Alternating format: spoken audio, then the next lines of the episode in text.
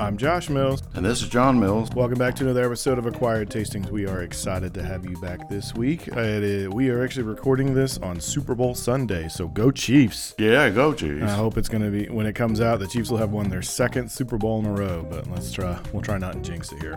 All right. So this week is a wine week, and uh, we're doing uh, wines from Sonoma, California. So Dad, what are you doing and what are you pairing with it? Right. I'm doing Klein Pinot Noir, and I'm pairing, we've talked about these uh, bacon wrapped dates. That's what I'm doing. Yum. And because it's Super Bowl Sunday, I've got my Kansas City style rib. And then we have chocolate dipped strawberries.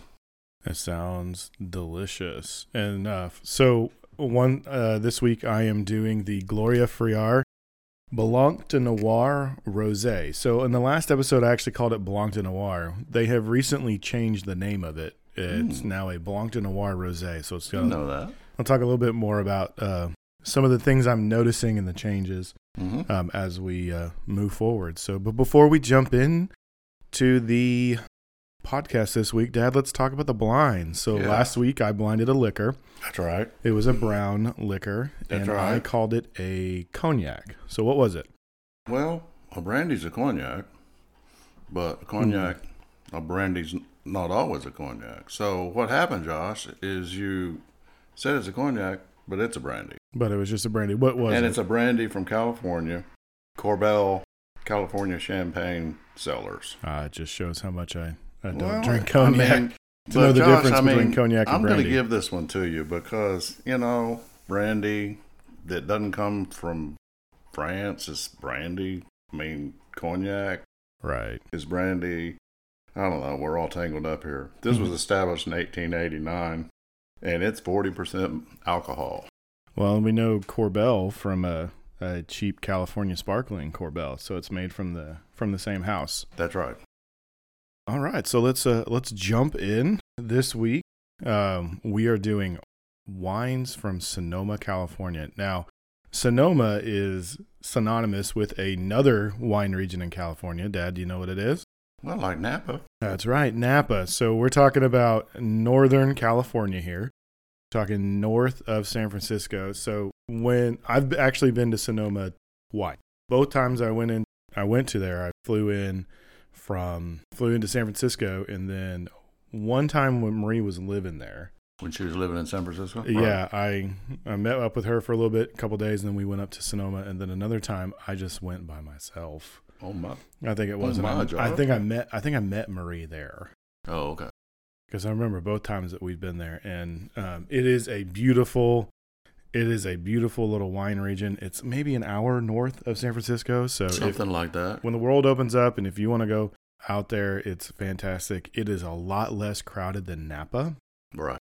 And it is more western, so it's closer to the Pacific Ocean than mm-hmm. Napa is. Mm-hmm. So it's a little bit cooler. They actually have a fog that sets in right. in the morning, overnight and in the mornings, and actually will burn off. So it keeps a little bit, the temperature a little bit cooler. And because of that, we have some cooler uh, climate grapes and some fantastic sparkling. That's right. Like I said, I am doing the Gloria Ferrer Blanc de Noir Rosé.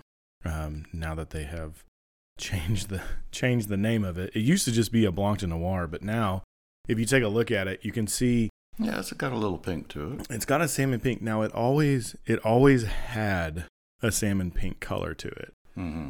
It's now just a little bit more pronounced. Um, so when, th- when we call salmon pink, some people think salmon is orange. Uh, we're talking about kind of that cooked color of salmon, where it's a mm-hmm. little bit lighter. This is a sparkling wine from California, so um, it is not a champagne. Right. Um, it, speaking of Korbel, you know, Korbel is one of the few ones that can call themselves California champagne just because of how old and how long it's been there. Well, I wondered about that when I was reading the label that said champagne cellar. Yeah, so it's it's been around for long enough that they were using the name champagne before Champagne, France actually like came uh, up with the law. Went in and did like the protection of it. So there's a couple others, I can't remember which which ones, but They're allowed to use the name Champagne, but they have to call themselves California Champagne. Uh, this one says that too. So. Right. So it's yeah. well, it's the same. It's the same house. So. Right.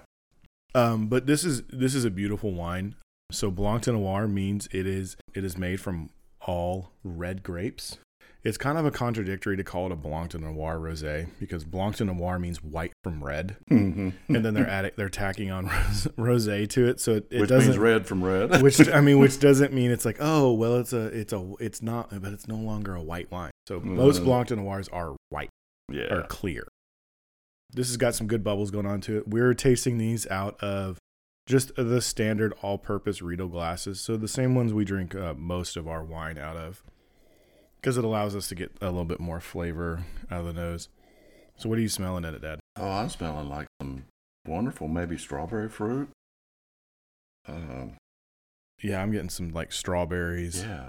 And like black, maybe some black cherry in it too. Maybe some, yeah, maybe some red cherry. But it's got it's yeah. got a lot of those lovely. I know, red currants, that's what it is. Oh yeah, it's got a lot of yeah. those.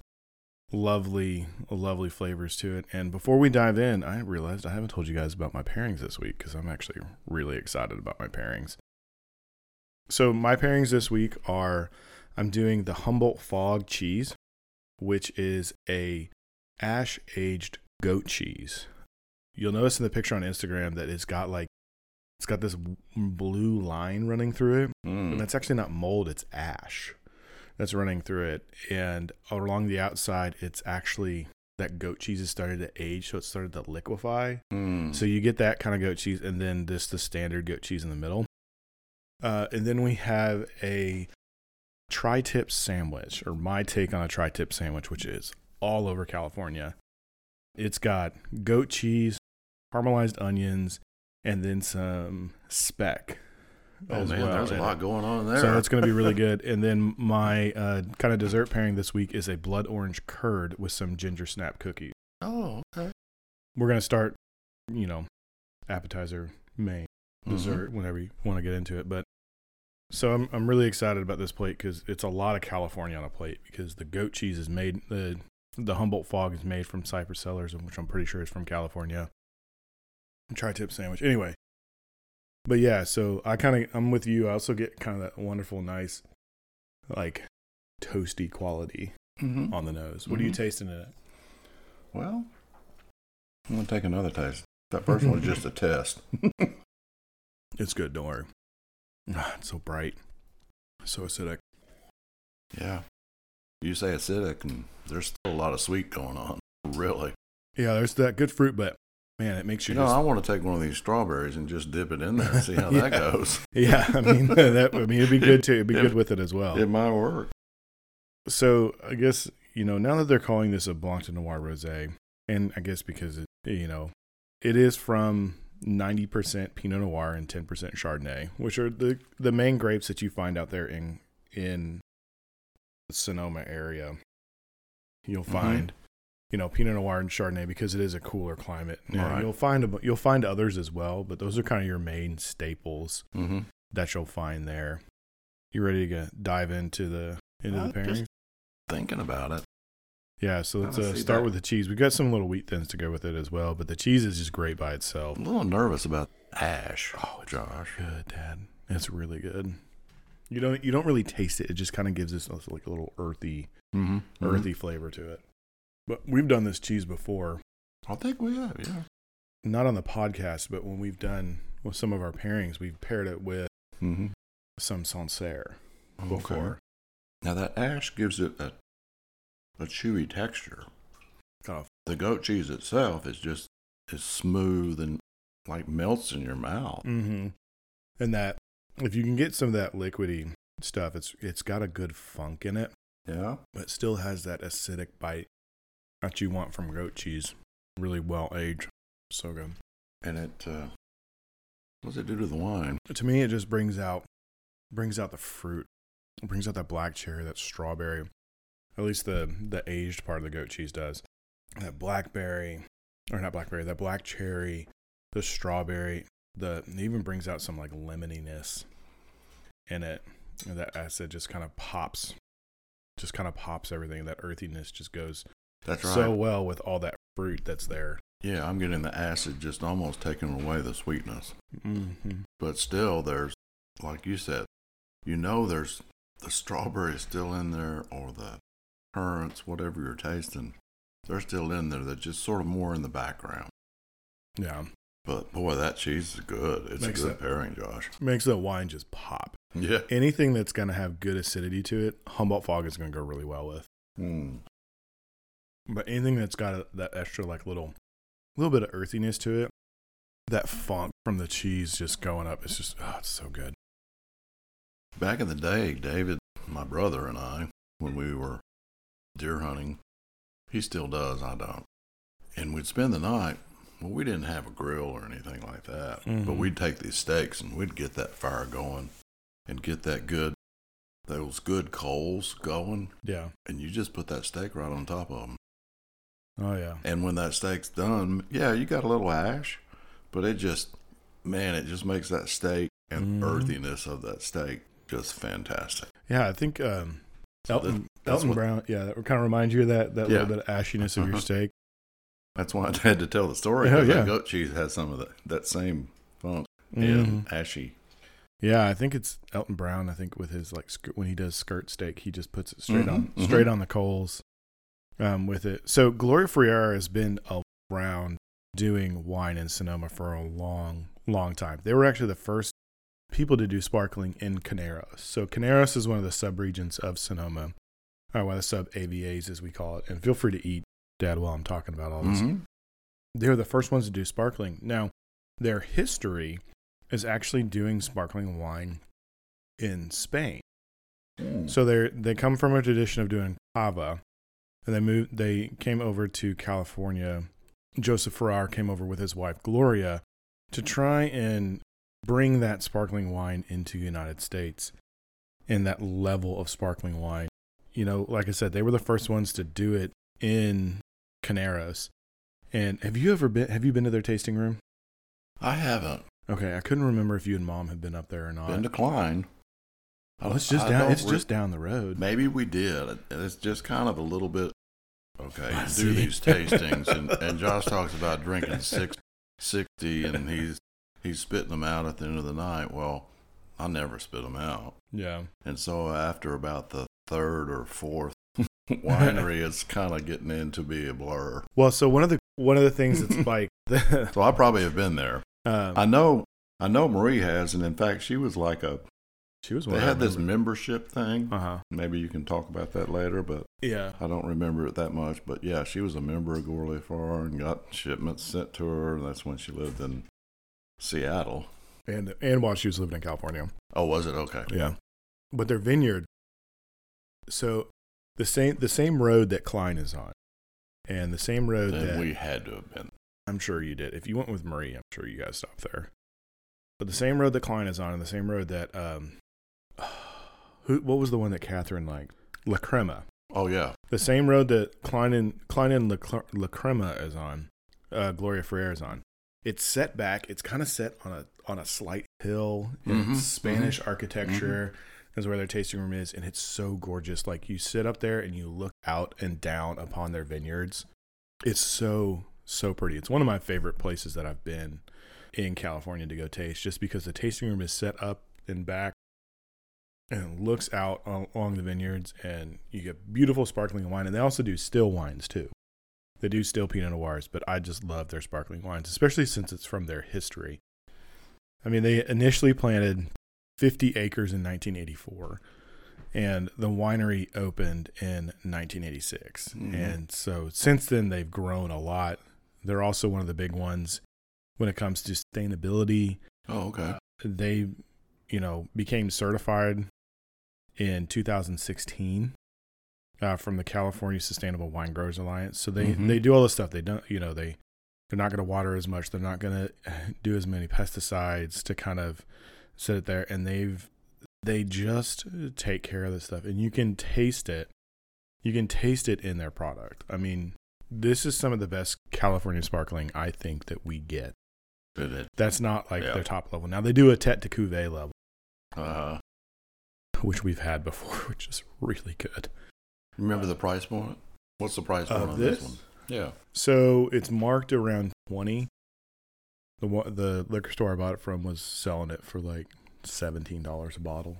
Oh yeah. So it's gonna it's a under reasonable. It's gonna be an under twenty five bottle all day mm-hmm. long, almost anywhere you go, and it's just it's so good. I'm gonna get into the sandwich because well, this, I tried some so of the good. meat and uh, quite tasty. The the wine and the meat, they just pair so wonderful. I mean the kind of that earthiness of the meat kind of brought out some earthiness of the of the sparkling. Can't say it was barnyard or anything like that, but just and maybe it's part of part of it. Partly might might have been because I still had some of that cheese in my mouth. Mm, might have been. And you got cheese on the sandwich, too. Mm-hmm. I just have regular goat cheese. So I tested this recipe last night, and I didn't have the goat cheese on it. Mm. And my friend Jordan, who was tasting it with me, was like, she loves like horseradish, aioli, and those type of things. And I'm, mm. that's not my deal. But I was like, something sour, something mm-hmm. acidic would go really well with this because, and so I put in goat cheese. And I was thinking about a cheese anyway. The So this is a very California sandwich. Mm-hmm. Uh, tri-tip is one of those meats that is, is cooked all the time in California.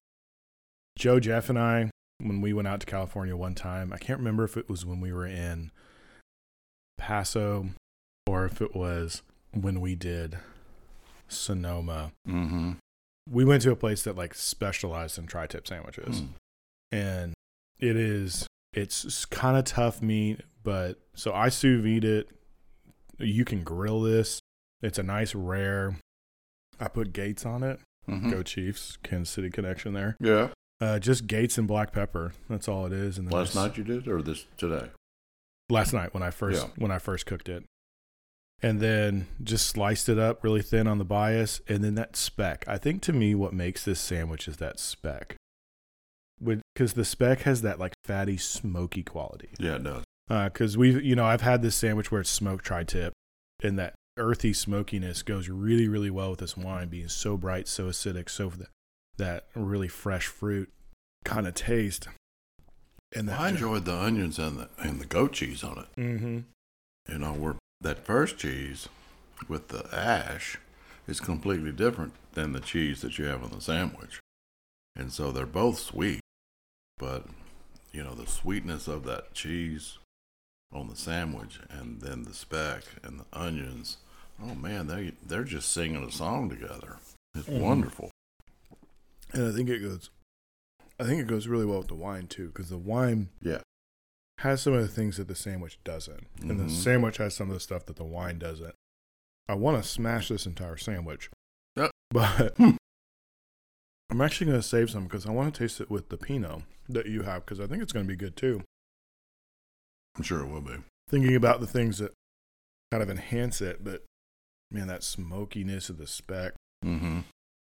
This goes really well. I mean, the guys at Ham just knock it out of the park with that speck. Yeah. If you can find a good shop that does that does speck in house, I mean, to me, it's it's always going to be worth the money. I mean, this you know, it cost me a little bit of money, but it's so good. It's local quality. It's handmade, mm-hmm. and I just think it goes well with a wine that's going to sing to that same kind of purpose. Mm-hmm. So what do you think? Now, is Gloria Ferrer something that our listeners in Australia or Ireland, some of those places, will be able to get it? I would think so. Um, it's it's very well. I'm not sure about the Klein, though. Klein, maybe not, maybe right. not so much. It may not be as widely distributed, but I'm pretty sure Gloria Ferrer is internationally distributed. I think so, too. But then but, again, the Klein may be because it has an...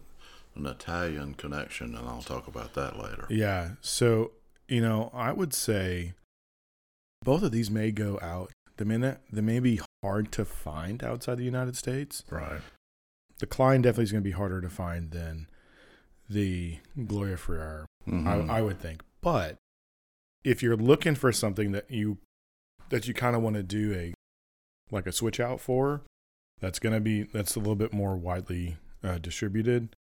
The Rotorua Estate Rosé. Oh, yeah.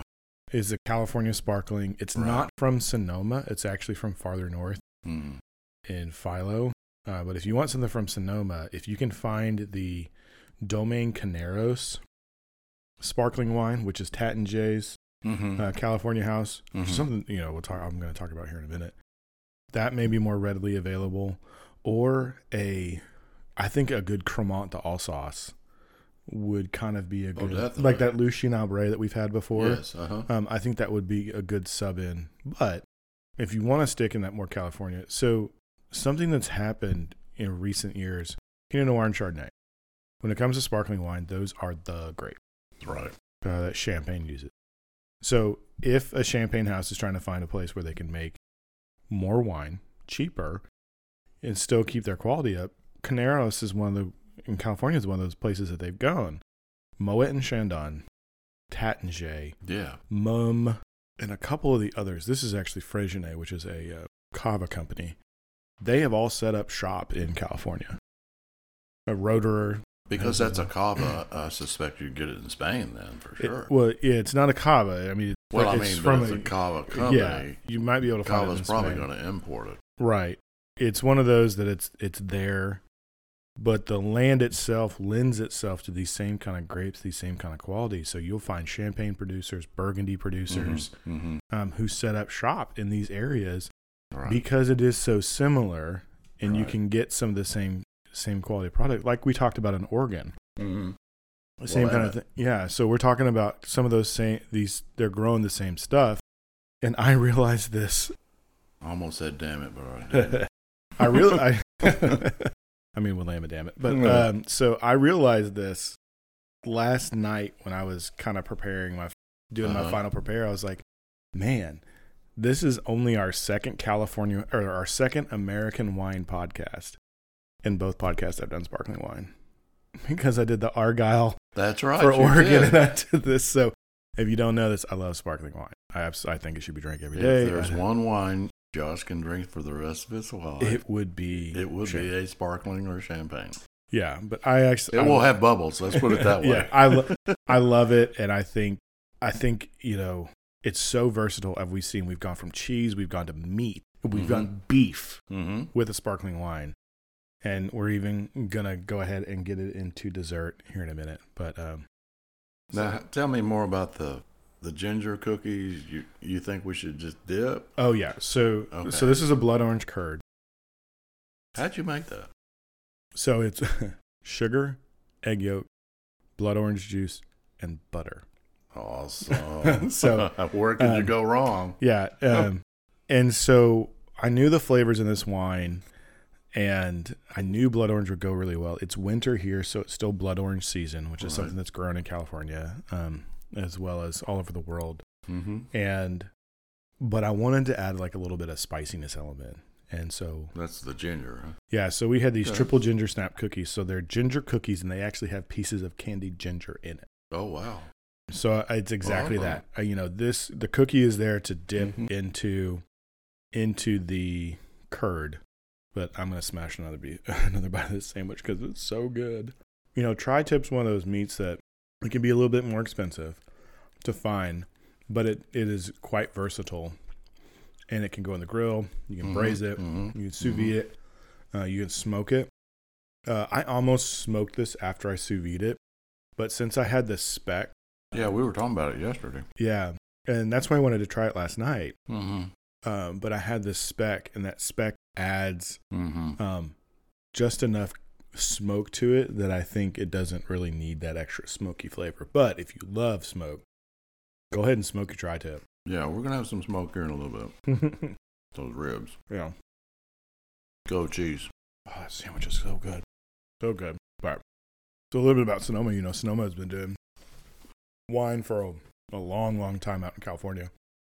I mean, even we're talking pre-Prohibition. Mm-hmm. They were making wine out there. To me, it, you know, it doesn't get as much acclaim as Napa does. No. Because Napa makes all the big reds, the big, ca- you know, mm-hmm. the big Cali, I call them Cali Cabs. Mm-hmm. You got all the names there. You've got Opus, all that. And that's why I say, like, when the world opens up, and let's, okay, if you want to do Napa, great. Do Napa. It's, it's, there are some phenomenal wines out there. But if you're going to be there for multiple days, take a day, go over the little mountain range and go to Sonoma. And you're going to find there's, It's not that so, much further. Oh, no. It's like fifteen minutes. It's like fifteen, twenty minutes difference between the two. Depends on traffic. Well, but one, one time we went, and there is a racetrack. Maybe it's drag race car. It's NASCAR. Is that what it is? Mm-hmm. The, okay, a NASCAR, a NASCAR track. I mean, and the traffic was horrible, and we're going, what's going on here? Is that that many people going to Sonoma? Yeah. And the next thing I know, the rental car is vibrating from the noise of the track. Those cars. Yeah. Yeah, and it, it's actually, you know. So you might want to pick a day when they don't have a NASCAR race. Right. But if you're going between, I don't think you have to go past that if you're going from Napa to Sonoma.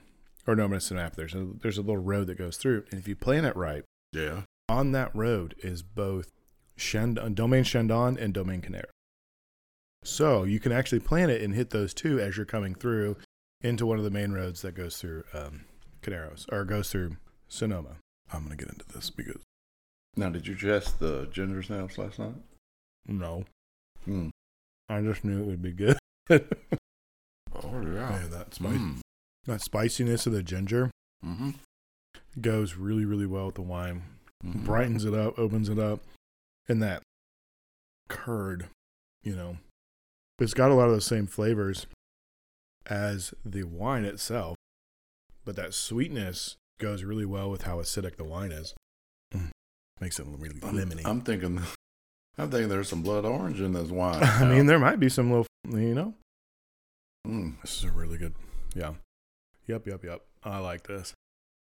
No, when we get down to the best pairing on, on this plate, I mean, I'm going to be struggling, so I'm going to be, I'm going to start working on it now. But yeah, that. I don't know if this would work as well with like lemon curd, lime curd, or orange curd, because blood orange is so specific in its flavor. Mm-hmm. It's like red fruit, but citrus, and sweet, but sour. So I think like if you had like a really sharp lemon or lime curd, it wouldn't, it would be very different. It definitely wouldn't go with the ginger snap. Mm-hmm. Because that ginger snap has got that, that candy ginger there, gives it that good heat. Like you can feel it, mm-hmm. that heat in your mouth. I don't think it would quite go as well with this wine just because of the flavor profiles that the wine has. Um, may clash a little bit. Now maybe their Blanc de Blanc or something else, their regular Sonoma Brut would be a good, would be a good pairing with it, but with this rosé. Oh, that's wonderful. It's really good. So that that ginger, you said burn, and it's not really heat. It's just opening up flavors that are in your mouth. Yeah. To me, it presents and as a as it, a hotness. It does present as a little hot. It's not on your tongue, but it's on the back. And then you take a little swig of the wine, and it just calms it all down. Right. It kind of reminds me of that like heat that you get from like hot cinnamon, mm-hmm. like red hot. That just kind of like, it's not fiery. You're gonna your brow is gonna sweat, but it's that like a spicy. It's a, it's a different kind of spicy. Honestly. It is, yeah. And I think that's what goes really well with the curd and the and the ginger, because you know we've talked about sweet and heat balancing yeah. off of each other, and then Maggie talked about you know when you have sweet and sweet, you got to be careful that one matches the other, and mm-hmm. I think. This doesn't present, with that ginger snap, it doesn't present as too sweet. Mm-mm. And the butteriness makes it go really well with the wine. What else you got about the, you know, it's, I mean, there's, Gloria Ferrer. You know, there's a lot, there's a lot that you can say about it, but it's, it's out of the places that I've been in Sonoma, it is probably my favorite place to go. Oh, okay. You know, Domaine Chandon is great, but it's Domaine Chandon. Like yeah. It's, it's French. It's feels a little bit more stuffy, for lack of a better word. Okay. What's the A B V of that? fourteen. Okay. Yeah, so I mean it's mm-hmm. middle of the road. fourteen percent. I'm sorry, twelve I'm sorry, it's not fourteen, that was yours. Uh, I think that was yours. It's uh twelve and a half. Yeah. But Domaine Chandon's just so chill, like in the sitting outside and just looking over the vineyards, and they take pride in their customer experience. A lot of times when you go to California, in my opinion, when I've been there, it's get in, get out. It's let's shuffle these people through. There's a lot of people that want to come through. You know, let's get in, do your tasting, get out kind of thing. Oh, okay. And Gloria Ferrer, they've got tables you can sit at, and you take your time. They'll come talk to you. Whereas sometimes, uh, I don't know if you felt the same thing. Like when you go into some of the places, you go to the tasting bar, you stand there, you drink, you talk, you go. You give them your five bucks or whatever. whatever. They, they pour your three or four tastes, and uh, if you're lucky, they'll come back and say, what do you think? Right. Because there's a whole slew of people there. Yeah. We had the same situation at Klein. Okay. They have an outside area, nice outside table. They have a outside serving of the tasting. Yeah. Like you said about Gloria, you're kind of, you're up on... not a mountain, but you're up higher elevation than the winery itself, and you're looking down that beautiful, beautiful view. Yeah. It's just, you know, those type of places are, you know, the kind of places that I like. Yeah, it's great to stand and run through something, but being able to sit and enjoy and take your time, or at least have the option to do that, is, you know, is one of the things that I think makes a tasting experience so much better. Mm-hmm. And that's why, like, when we've done tastings, we've never done, like, real fast tastings. They've always been slower, taking mm-hmm. time, enjoy it, drink, and move on. I, I just love Gloria Ferrer. I can't, I, I can't talk can't about it. Can't say it enough. I can't say it enough. Like, if I had all the money in the world, this would, I mean, I would still buy this wine on the regular. Because mm-hmm. it's, it's so good, really such good. A value. Yeah. All right, well, let's uh let's move over to this Klein Pinot Noir. It's uh fourteen and a half percent. Okay. And I served it in our burgundy glasses. So, uh, burgundy glass, for those of you that may not know this on off uh, just speaking, it's like a wi- it's a wider bowl, mm-hmm. and a little bit of a shorter glass mm-hmm. um, in the bowl itself, but it's it's a lot wider and um, a little bit narrow at the top, but it, it really does look like a bowl that's set on a stem. And the reason I did that is because I think I think this wine doesn't need decanting, but I think it enjoys the aeration that you get from this kind of glass. Yeah. And so we poured this about probably forty-five minutes ago. Something like that. All right. So uh, remind us, Dad, what are your pairings with this? Uh, my, my pairings are the uh, bacon-wrapped dates, and what's in the date is blue cheese. Now, you can make bacon-wrapped dates with an almond. You don't want to put the salted almond, just a regular almond, but I left that out. And then the blue cheese, and like I said, you wrap you wrap your bacon around it. Or you, I mean, I've had them with nothing in it, too. Oh, yeah. The reason I did that is because I've had this wine before, and you kind of get a dried date or fig taste with it. So I, I thought that would be a good pairing. Okay. And then Kansas City rib. On the website, there's all kinds of other meats that you could do. You could have done this tri-tip, same as Josh did, but I went with a with the Kansas City style ribs. And then the chocolate-covered strawberries. We're not quite to Valentine's. We're getting close, though. We're getting close, and so those are available this time of year, so I thought that would go well. Yeah, so... Um... All right, well, let's uh, let's get into this. This is a beautiful, it's a beautiful looking wine. Did you say it has that purple look? You know, to me, it's a little bit, it's not quite to purple, but it's got that deep ruby going out to the nice lighter uh, mm-hmm. meniscus of the outside of the wine. It's gorgeous. Like, you can definitely, it's definitely something you can see through. There's no cloudiness to it. It is, it's just, it's a great looking wine. So in nineteen eighty-two... after receiving a small, and I don't know what small means, inheritance from his maternal grandfather, Valentino Jacuzzi, one of the seven Jacuzzi brothers, and I'll talk about them later. That's when Fred Klein opened Klein Cellars, nineteen eighty-two. Ah, so this is, um, the vineyard's been there longer than Gloria Ferrer's been there. Yeah. Because they planted in nineteen eighty-four. Yeah, not... not that long, but right? yeah, but yeah, like I said, it it's up on a uh, sort of a rise off off the uh, vineyard itself, and so you get that beautiful view of looking down over the, over the grape. Mm-hmm. And we really enjoyed it. And this uh, this wine is a twenty seventeen Pinot Noir. Okay. So it's got a few years on it. They have Chardonnay grapes. They have uh, Cabernet Sauvignon. Uh, they have Pinot Noir, and they have Syrah. So it's not just a Pinot Noir uh, winery. Yeah, they have they have one of my favorite California wines that I can get on the cheap. It's their uh, Ancient Vine Mourvedre. Oh, okay. Which yeah. I really, I really, really love. When you said on the cheap, um, the the price on the bottle was like seventeen dollars. And so if you get it on Wine Wednesday or Wine Thursday, wherever you go, you're going to get a, a good discount on that. Yeah. So what are you what are you getting on the nose? You know, I get that, you know, bright like cherry and some like raspberry. There's some like like vegetalness, so like there's a little bit of greenness to it. I wouldn't call it, for those of you wine nerds, I wouldn't call it pyrazines, so it's not like bell peppery. But it's got some of that like like herby, herbaceousness mm-hmm, mm-hmm. to it. But it, I mean, it smells really good. There's the alcohol kind of hits you hits you a little hard. Well, it's fourteen and a half. You get some oak to it. I do get I do get some of those like light baking spices, mm-hmm. um, baking spice too. But it's really it smells really round, mm-hmm. really rounded. It's not like linear, kind of like doesn't shoot through your nose like the like the Gloria Ferrer kind of did. So it's it's aged in French oak, so new French oak.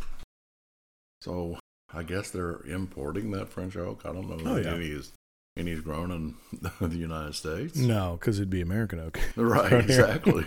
But no, no, they'll buy they'll buy barrels from from, from French coopers, just like mm-hmm. Spain will buy American oak from American coopers. Which did you know? One one of the largest coopers in the United States is in Missouri. No, I didn't know that. Yeah, they do. They do a lot of uh, a lot of American oak uh, barrel making in, in Missouri, mm-hmm. which is kind of what was surprising to me. I mean, we grew, you know, I grew up in Kansas City on the Kansas side, and it was it's kind of one of those. I was like, oh, you know, Missouri is kind of good for something. But you know, it's a great tasting wine. Like it tastes, it's smooth, it's easy drinking. It tastes, you know, it's got that good red fruit that you want. Got a little bit of depth to it, a little bit of earthiness, a little bit of spiciness to it, but nothing nothing really tastes out of balance. It's not as silky smooth and refined as I would say a Burgundy or a, or some of the higher end Californias or even an Oregon wine, mm-hmm. but it is a very smooth, easy, easy drinking wine. Well, and the price point's really, really nice. I mean, you go really to good. Willamette and you may be spending forty dollars Double. Instead. Yeah. Now, I mentioned the Jacuzzis. Arkansas people, you should know that name. Yeah. You know, Jacuzzi Brothers was founded in, in nineteen fifteen. There were seven Italian brothers. And one of the things that they did, they were into airplanes. And so they had a business that was actually making the propellers, a laminated wood product for the fuselage and for the propellers of the airplanes. That's kind of how they got started. That's cool. But now the way we know them is in, and this started in like nineteen fifty-six. Candido Jacuzzi, he had a toddler named Ken who was diagnosed with rheumatoid arthritis. Okay. And he was spending lots of money taking his son to these places for therapy. And then he decided, hmm, you know, this submerged bathtub that I'm having to take my son to for this hydrotherapy, I can do this. With their business, they they also attached on making water pumps. Hmm. And so they that's how they created the Jacuzzi hot tub. Okay. That's interesting. Yeah, it is. So was that when they were in Arkansas? No. No. Because their headquarters were in Arkansas. For a long well, they time. Still have a headquarters in Arkansas. Well, before that, before was, like the payout. This was like by nineteen seventy, Jacuzzi invented the larger in, indoor hot tubs. So I wonder if I wonder if he was taking the kids, his kid, his child down to Hot Spring for well, some of I'm those treatments. I'm not sure. Let's see. This doesn't say. Yeah. This doesn't really say that. But, but I mean, I would I would assume that if he's doing if submerged hot, hot springs, yeah, submerged hot water treatments, and he's paying a lot of money for it, he's probably having to drive an hour from where the headquarters were mm-hmm. down to hot springs to try to kind of do some of that. But that's that's interesting. I didn't I didn't know that, but you know, interesting. I mean, I don't know if you're gonna say. Are you gonna say anything about Vic? Oh, we could say. And your connection to him. Well, uh, there's a man here in Little, Little Rock. Rock. His name is Victor Jacuzzi. I have met him. He purchased the first Tesla. Yep. In Arkansas. And my dad, my dad also owns a Tesla. So that that's the con- that's the connection that I was talking about. Yeah, just yeah. you know, he's he, he had Tesla S, not a not a Tesla Roadster, mm. but he had, you know, mm. both of them have a Tesla S, and you know, used to see it, and I think the license was like Vic or something. You know, you could see it driving around town. It's like, oh, hey, look, that's Vic Jacuzzi. But it's interesting to know about their their Italian connection, because I didn't know that. Because across the street from Cline is Jacuzzi Wine. Yes. And Jacuzzi Wine specializes in Italian grape variety. Yes. And I did I didn't know that that was that was why. I mean, now that I think about like the etymology of the name. Well, the sad thing about why sense, they got but... out of the airplanes was that uh, one of the brothers, one of the seven brothers, they got into airplanes a lot, and they were flying their own planes that they had created. And unfortunately, what happened was the plane crashed and killed one of the brothers. Oh, okay. And some people that were on the plane with them. Right. That, they kind of moved them out of the airplane business and formalize the Jacuzzi hot tub. That makes sense. But so, I mean, the wine, I'm going to say the wine is fantastic. Like I said, it's not go when if you taste this wine, and this is one of the things that I have to talk to people about, is know, know what you're getting into when you're getting into this wine. This wine is not, this wine is not a Burgundy killer. It is not a high-end California Pinot Noir killer. Mm-hmm. This is a good representation of California Pinot. Mm-hmm. So going into this, if you're going to go into this and be like, oh, well, it's not as good as Burgundy. Of course, it's not as good as Burgundy. And like, oh, well, it's not as good as other things. Like, okay, okay. But know what you're getting into. You know, we talked about the price. Two bottles versus one, maybe.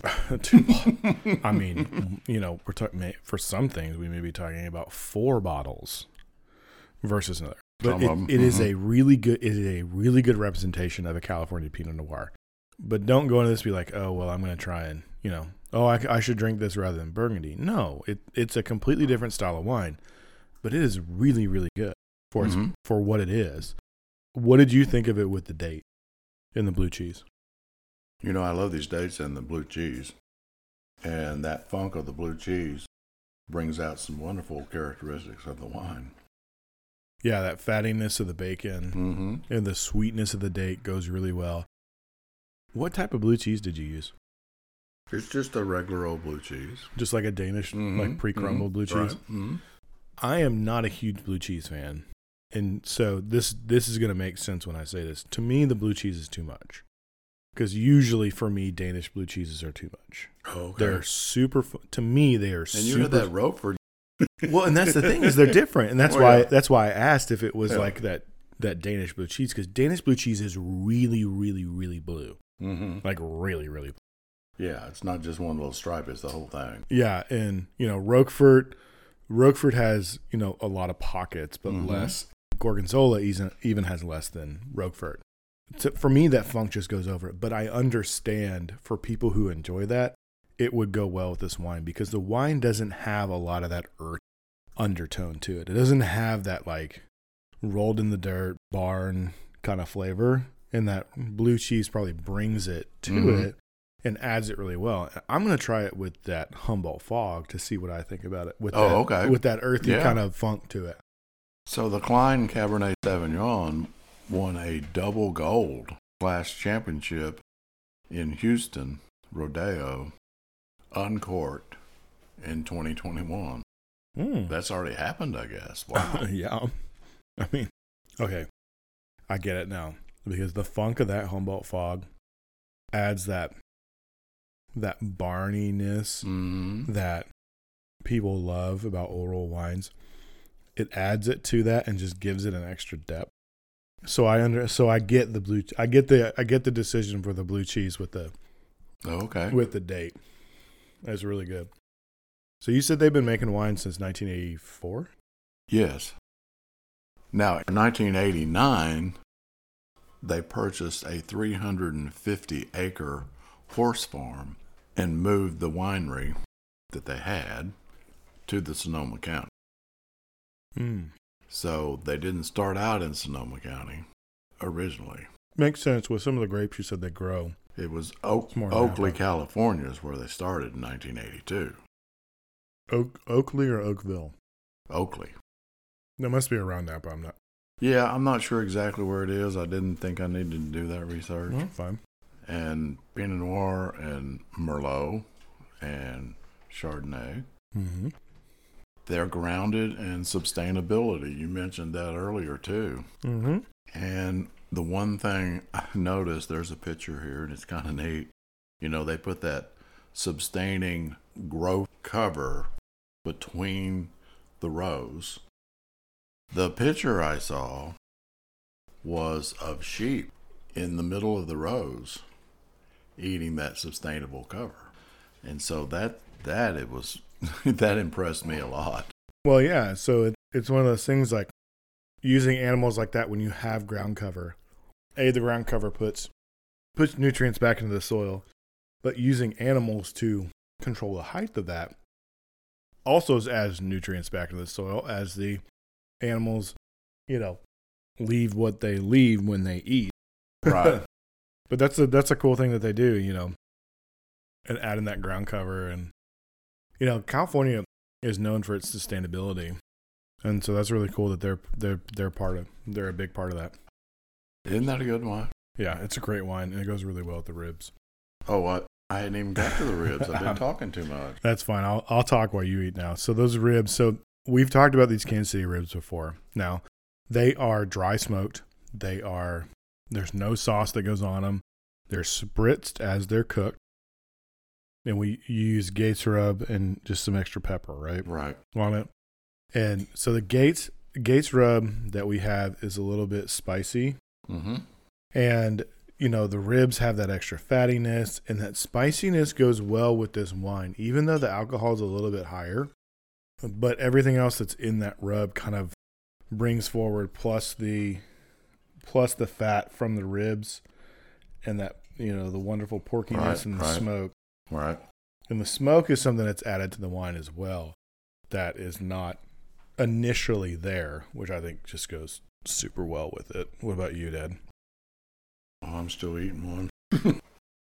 You know, I took some ribs to a friend, maybe I've told this story before, that has uh, cancer. He's going back and forth to Chicago to get chemo, I guess. Get the Mayo? No, Mayo's in... No. I said, I'm I'm going to bring you something. And he says, okay. And I bring him the ribs. And he he said later, he goes, I think you could go in business. I'd have to get a lot bigger rig to do that. Well, you and I have done these ribs for years, so we've sort of perfected it. And we did it over in Hot Springs and won the People's Choice Award. So what do you think of this pairing? Now that you're getting, getting into the, gotten into the rib, you're getting into the wine, what do you think?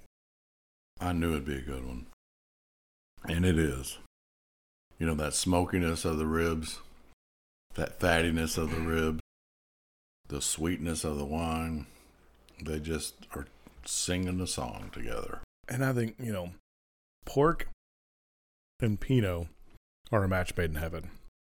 Like, I think there's even a, there or there was, I don't know if it still is in existence, but there's there was an event in California called Pork and Pinot. Oh, really? Where it was like chefs would come in, they would cook pork, and they, you know, wineries would pair it with Pinot Noir.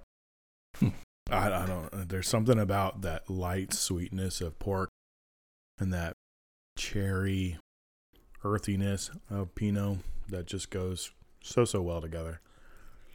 Now, you and Mom have been to Sonoma a couple times, right, or just once with Marie? I think just once. I distinctly remember Cline.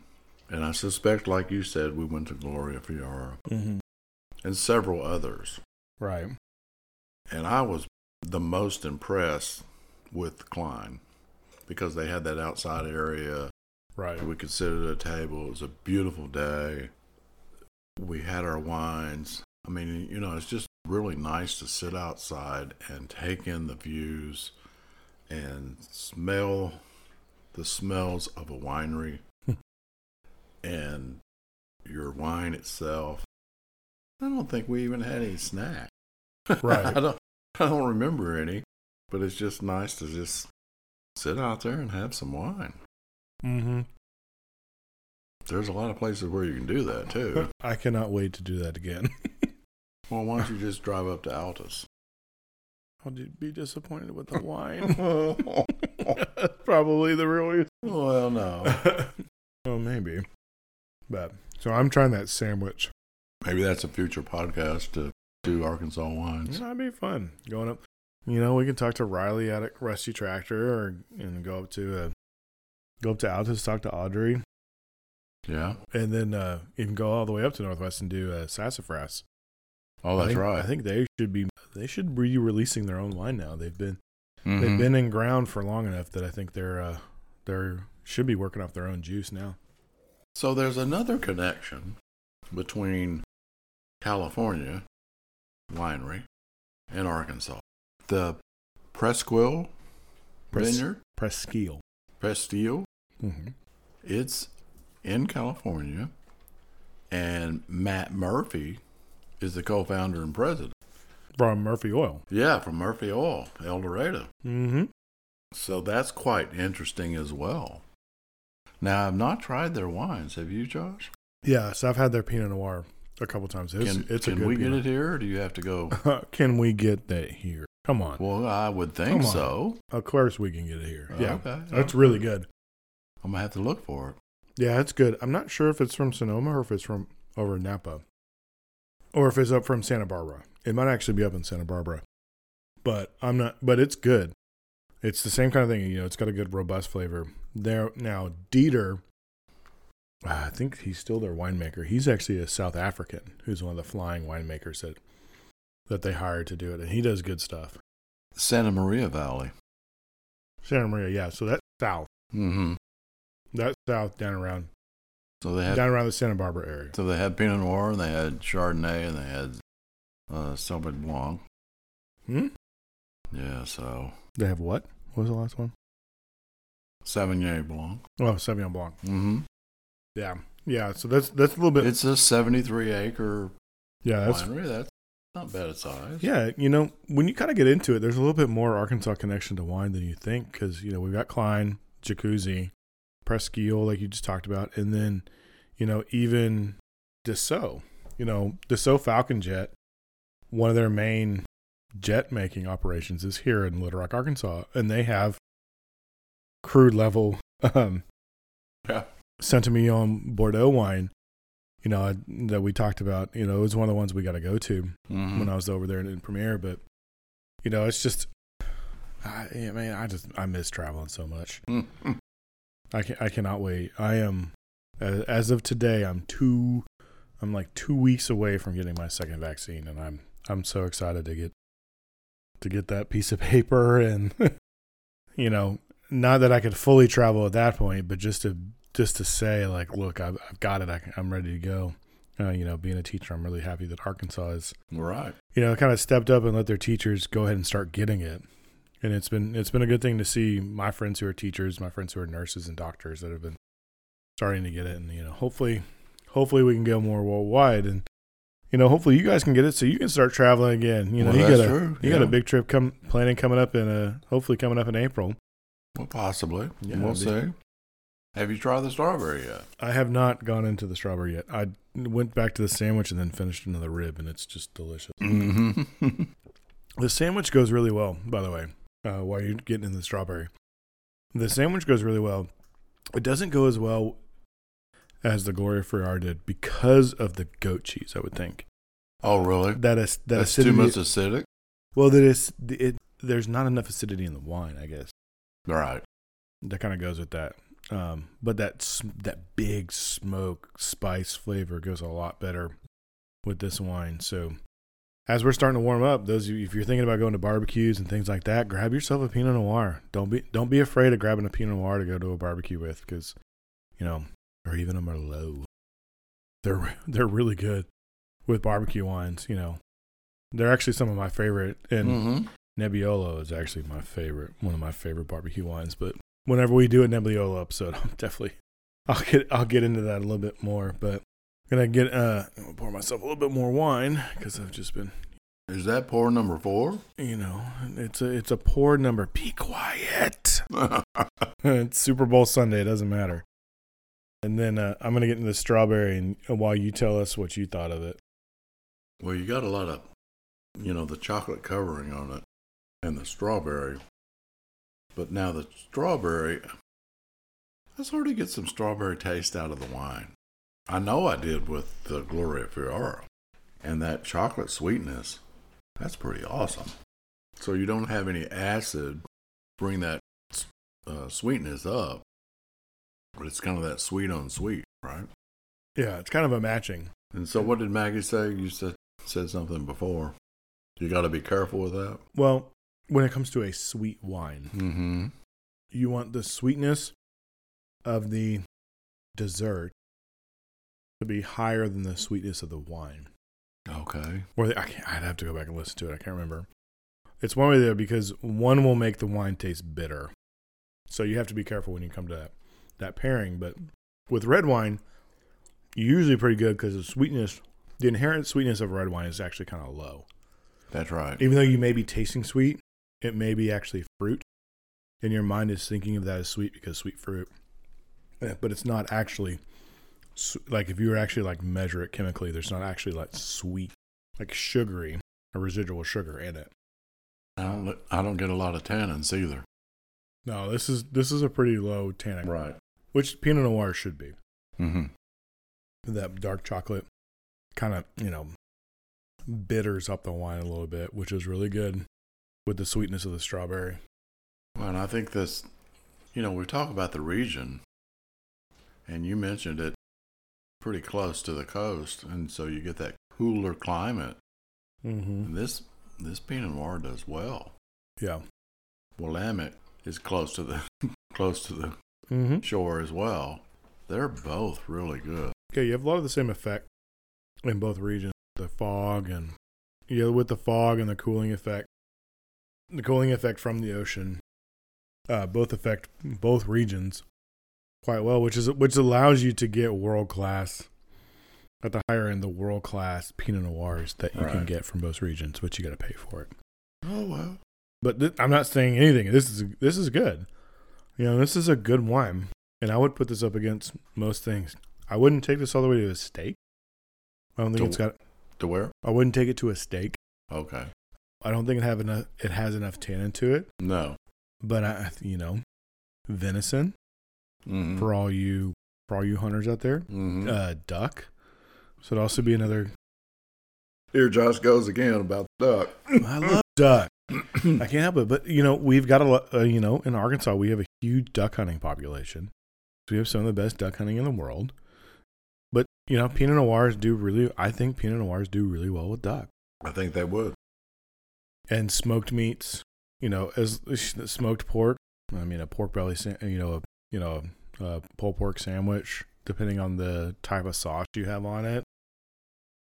You know, it's a, it's a great, you know, it's a great wine. And this is one of those wines that, like, if I'm going to a party, if I'm going to a barbecue, you know, if Charlie had done a crawfish boil, yeah, th- this would have been, these would be great. Take oh, a couple bottles of that. Yeah. Put it down. It's not too high. It's not too high in alcohol. Either one. Yeah, either one. Well, I mean, I'm going to, yeah. Either one would go really well, uh, but even even that red wine with the crawfish would go really well as we're entering into crawfish season. Mm-hmm. For those of you people who do that, you know, just be careful. If you have somebody who crawfish boils really, really, really, really spicy, I'd be careful with this wine because of how high the alcohol is. It might be a little bit too hot. Do you think so? Yeah, fourteen fourteen's getting up there. Yeah. With spiciness, you know. I mean, think about this with the spicy pad thai, that hot and hot and hot and may just be a little bit too much. So what about that duck à l'orange? Oh, I mean, I, I would throw that. Man, that would be good. I, mean, I, I would throw either one of these wines at it. But, but yeah, it's so. All right.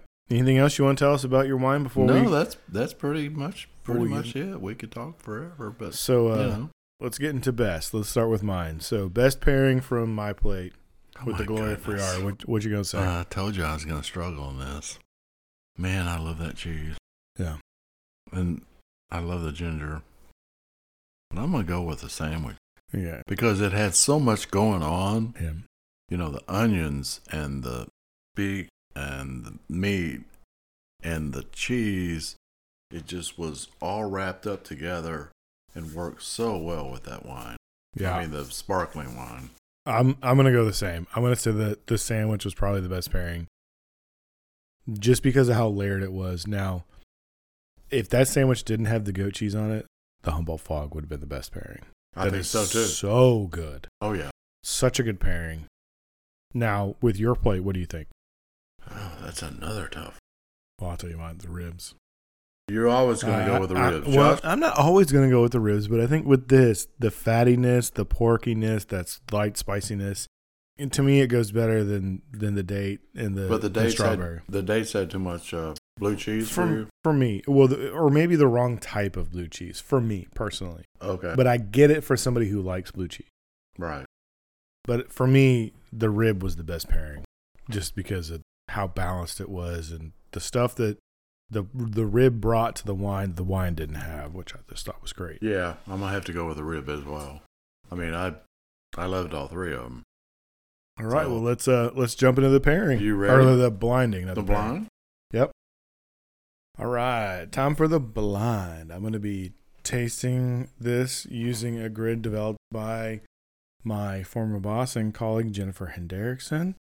And uh, it's based off the Quartermaster Sommelier's uh, blinding grid for level three. All right, here we go. All right. This wine is a white wine. It is clear. There's no evidence of gas or sediment. I can read my tasting grid through this. Mm-hmm. Uh, it is a very pale, very pale yellow, almost like a pale straw going out to just a straight up clear edge on it. Kind of hard to uh, see the legs right now.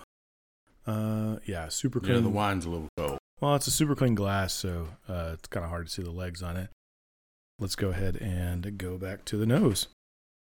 It's a clean, it's a clean smelling wine. I'd say it's a uh, moderate intensity. It is youthful. Uh, there's like flowers straight up front on it. Uh, very floral, uh, kind of some rosy, some almost like some, there's some tropical fruit on it.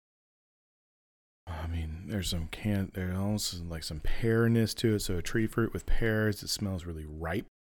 Almost like there's a little bit of sweetness on it. There's no real, there's some little like, like I said, there's a bunch of floral on it. Not really much else when it comes to non-fruit characteristics. There's no real like earthiness to it. No real earthiness to it. No real evidence of wood. So maybe maybe some neutral wood just on the nose, but let's let's give it a, let's give this one a taste. It's uh, it smells great. Mm. This is a um it's kind of a, a dry to off dry wine.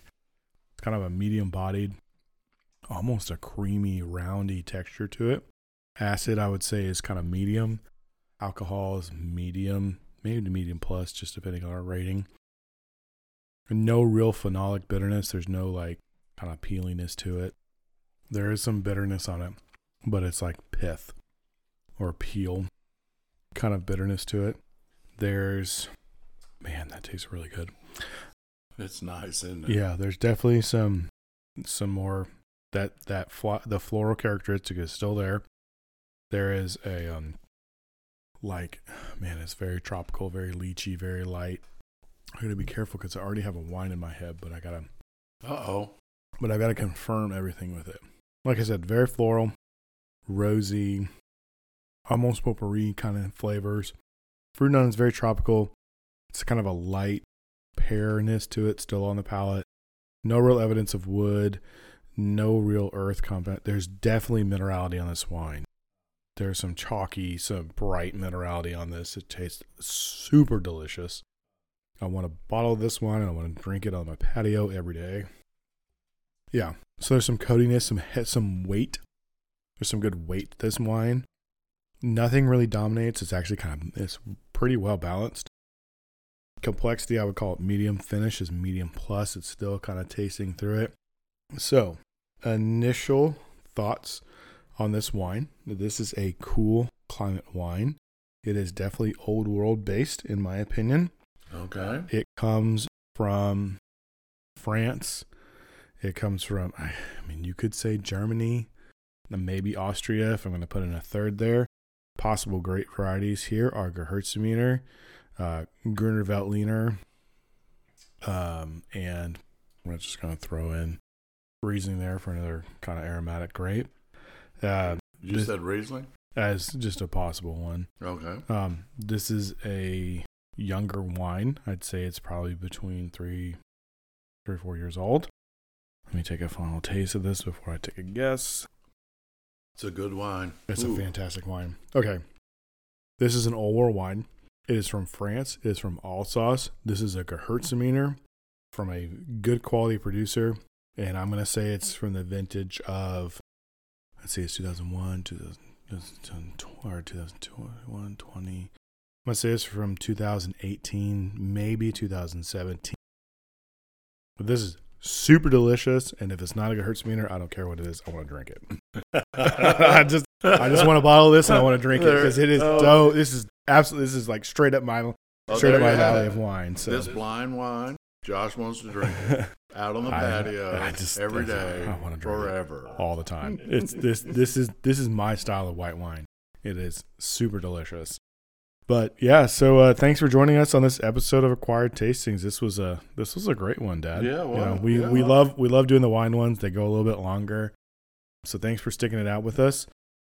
Don't forget to follow us on all of the socials. You know, Instagram, Facebook, and Twitter. We're most active on Instagram. Give us a rating and review on whatever your favorite podcast platform is. And uh, next week, it is a beer week, and all right, beer nerds, get ready.